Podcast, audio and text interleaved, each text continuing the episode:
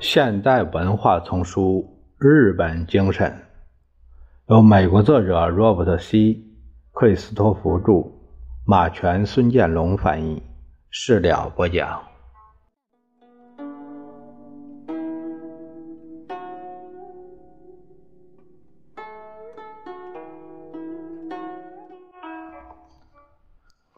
我们看看制造业。井口寿男三十一岁，是一位结实方脸的男子，在许多方面他是电视广告上吃烤肉这类东西的现代日本丈夫。从家庭结构上来说，他们夫妻有一个理想的家，一个女孩，一个男孩，他们住在东京郊区，过着中产阶级饮食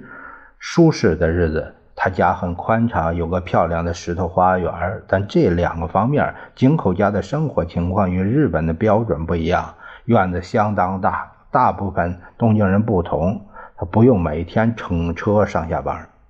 这两点都是由于井口是自己当家，他的字号是井口制作所，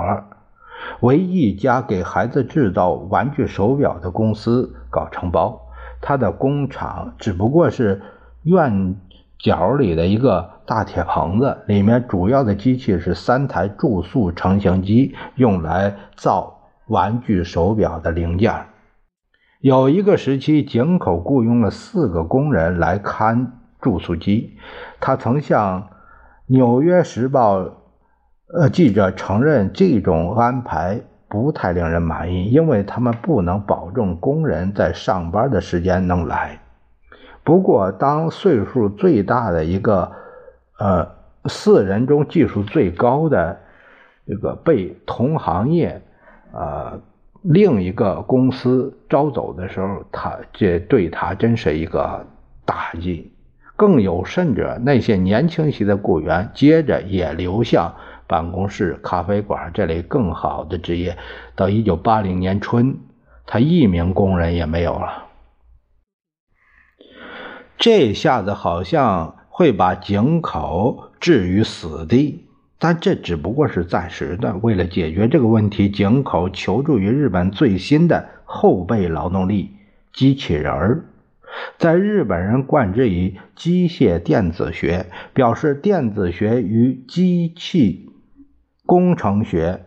机械工程学相结合的迅速发展的技术中，井口用来注塑机的机器人还是相当原始的。大多数先进的机器人都由电子计算机来控制，而井口的是由电子开关的固定顺序来控制，因此想要重新呃编排程序是非常困难的。正是这种相当简单的机器人的标价对总资金不超过四万美元的井井口来说也是太贵了。可幸的是，井口可以从一个日本机器人租赁公司租赁机器人，这样做的代价只是他过去偿付劳动工资的一部分。单枪匹马的干使井口的生活相当简单，他要做的就是不断的给注塑机供塑料，收拾机器人做的部件，装包装好运往组装工厂。他不再担心工人旷工发工资，因为机器人准确无误。井口工厂的成本低，公司就有竞争力。他说，这当然是对付目前劳动力状况最有效的办法。虽然人工代价高，不可靠，但井口不得不承认，他想念在一起的工人，即使现在有更多的时间与家人在一起，也弥补不了这个空缺。所以他为了有个人聊聊，又喜欢上了打高尔夫球。遍布日本的中小型制作公司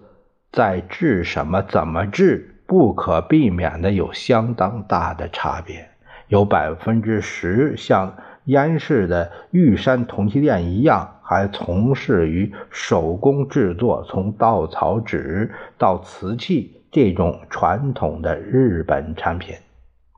另一部分人就搞像东京附近三建电气公司那样的商行。三建用高度精密的仪器制出最先进的集成电路。但是不管造什么，日本小制造企业总是一种家庭商业或是一个人控制的商行，大多数约 百分之六十 不制造成品，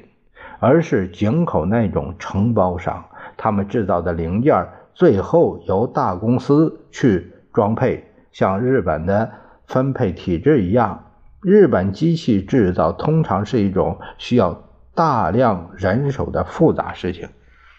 名牌的产品实际上是由一层层承包商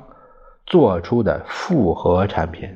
在许多情况下，小承包商把自己所有的产品只卖给一个大一些的公司，他自己也就变成了一个工业集团的一部分。对承包商来说，这样的好处是消除了销售的代价和不稳定性，但他唯一的主顾若压他降价或改进产品质量，他只能唯命是听，没别的办法。这不是一种有来无有往的办公方法。多德威尔公司的马克·鲍皮尔说，大公司只管定下条件，付给承包商价格刚够他成本减到最低后的生存。大公司如有办法是想把承包商推下悬崖的，确实在把他们往悬崖上推。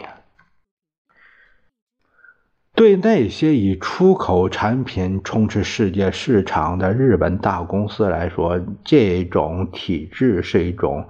价值无比的经济上的缓冲点，他们最大程度的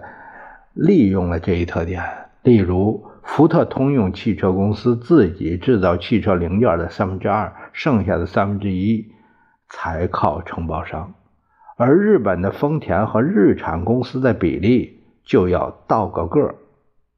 从多方面讲，严重依赖承包商的办法有助于日本工业巨头控制产品的成本。首先，这使他们不需要美国需要大公司那么大的零件储备仓库，也就是说，他们不用在仓库和地皮上投很多资金，也用不着给仓库管理人员、运输人员付那么多工钱。这些职能大多是包给了子公司，他们能以最小的代价完成这些职能。总的来说，承包体制使日本的大公司以最少的职员来工作，成品的大部分工作都由外部的廉价劳动力来干。小承包商不像大公司那样用保证终身雇佣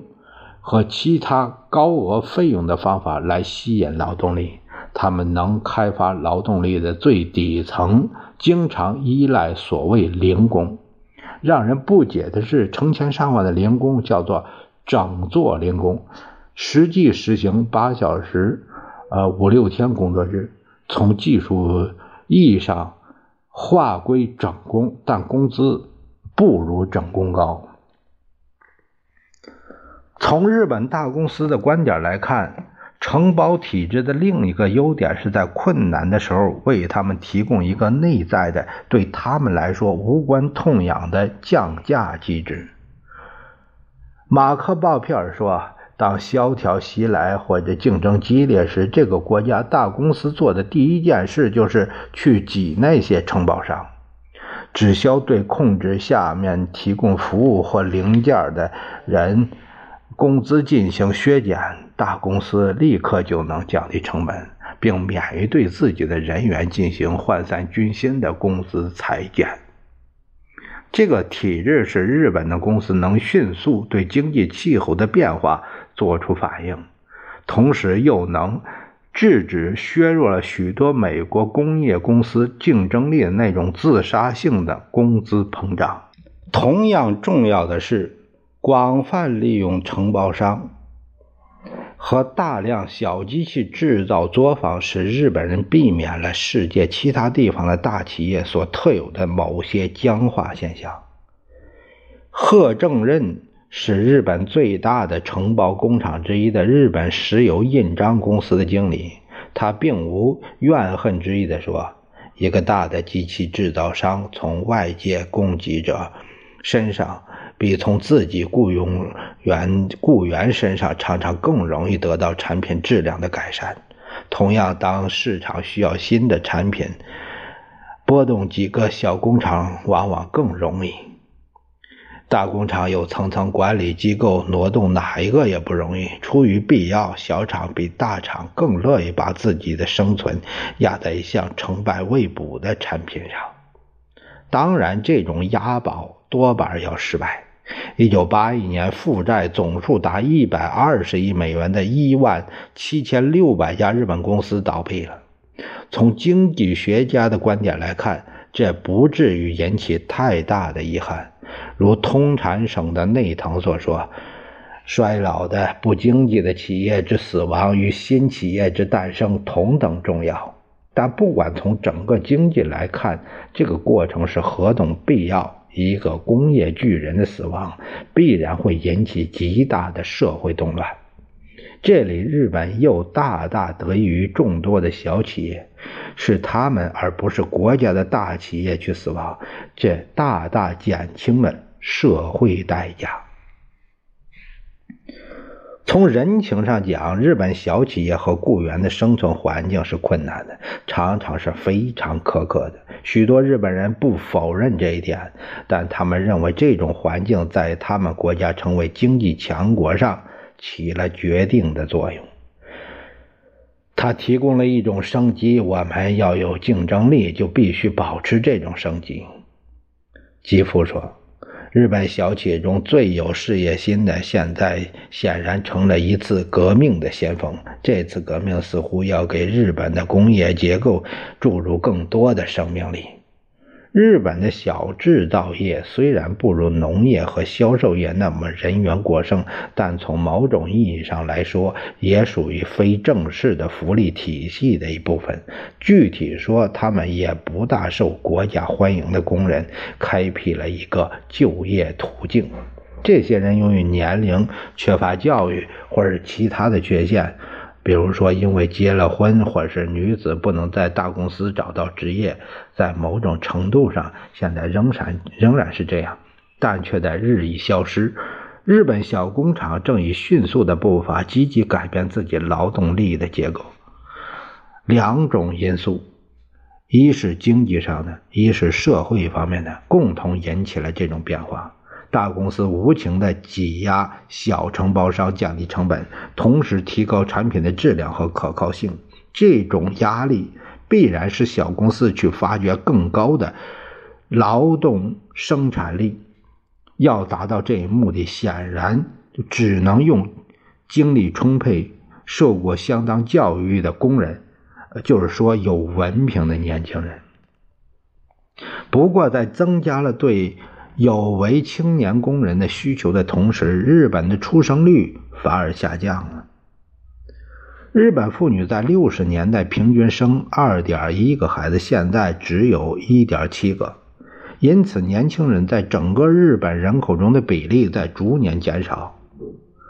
这必然增加了他们工作的竞争力，使他们不愿意接受大多数小工厂普遍存在的工资低、劳动条件差的工作。这一切的结果就是近几年日本越来越多的小企业面临井口受难所面临的问题。廉价劳动力不可避免的减少了，但在这个时候日本政府插手了。日本的贵人们客气的在这里或那里施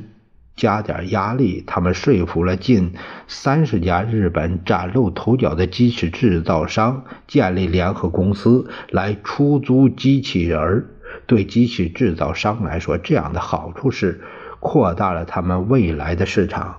但对整个经济来说，更重要的是，它使一个买不起四万五千元机器人的制造商可以以每月七百五十元的租金租一个，这可以保证小业主能自由地把机器人折价换取新的改进性。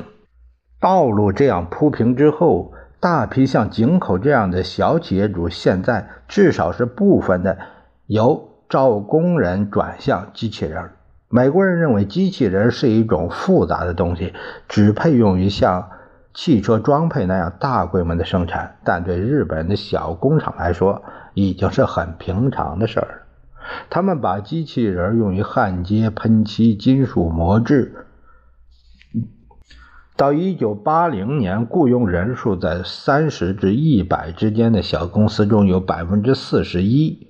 已经在使用机器人。一旦那些没有机器人化的公司发现自己无力于有工有机器人的公司的竞争，这个数字越来越大。说这话后，吉富笑了笑了，但在一九八二年春的时候显然不是开玩笑了。他说，未来日本典型的家庭企业里，妈妈要记账，爸爸照看机器人，孩子做编程。除了机器制造以外，日本传统经济中至少还有一个部分就是会因机器人化带来重大的影响，迟早也许在下一代，日本一些服务行业看来也一定会出现机器人革命。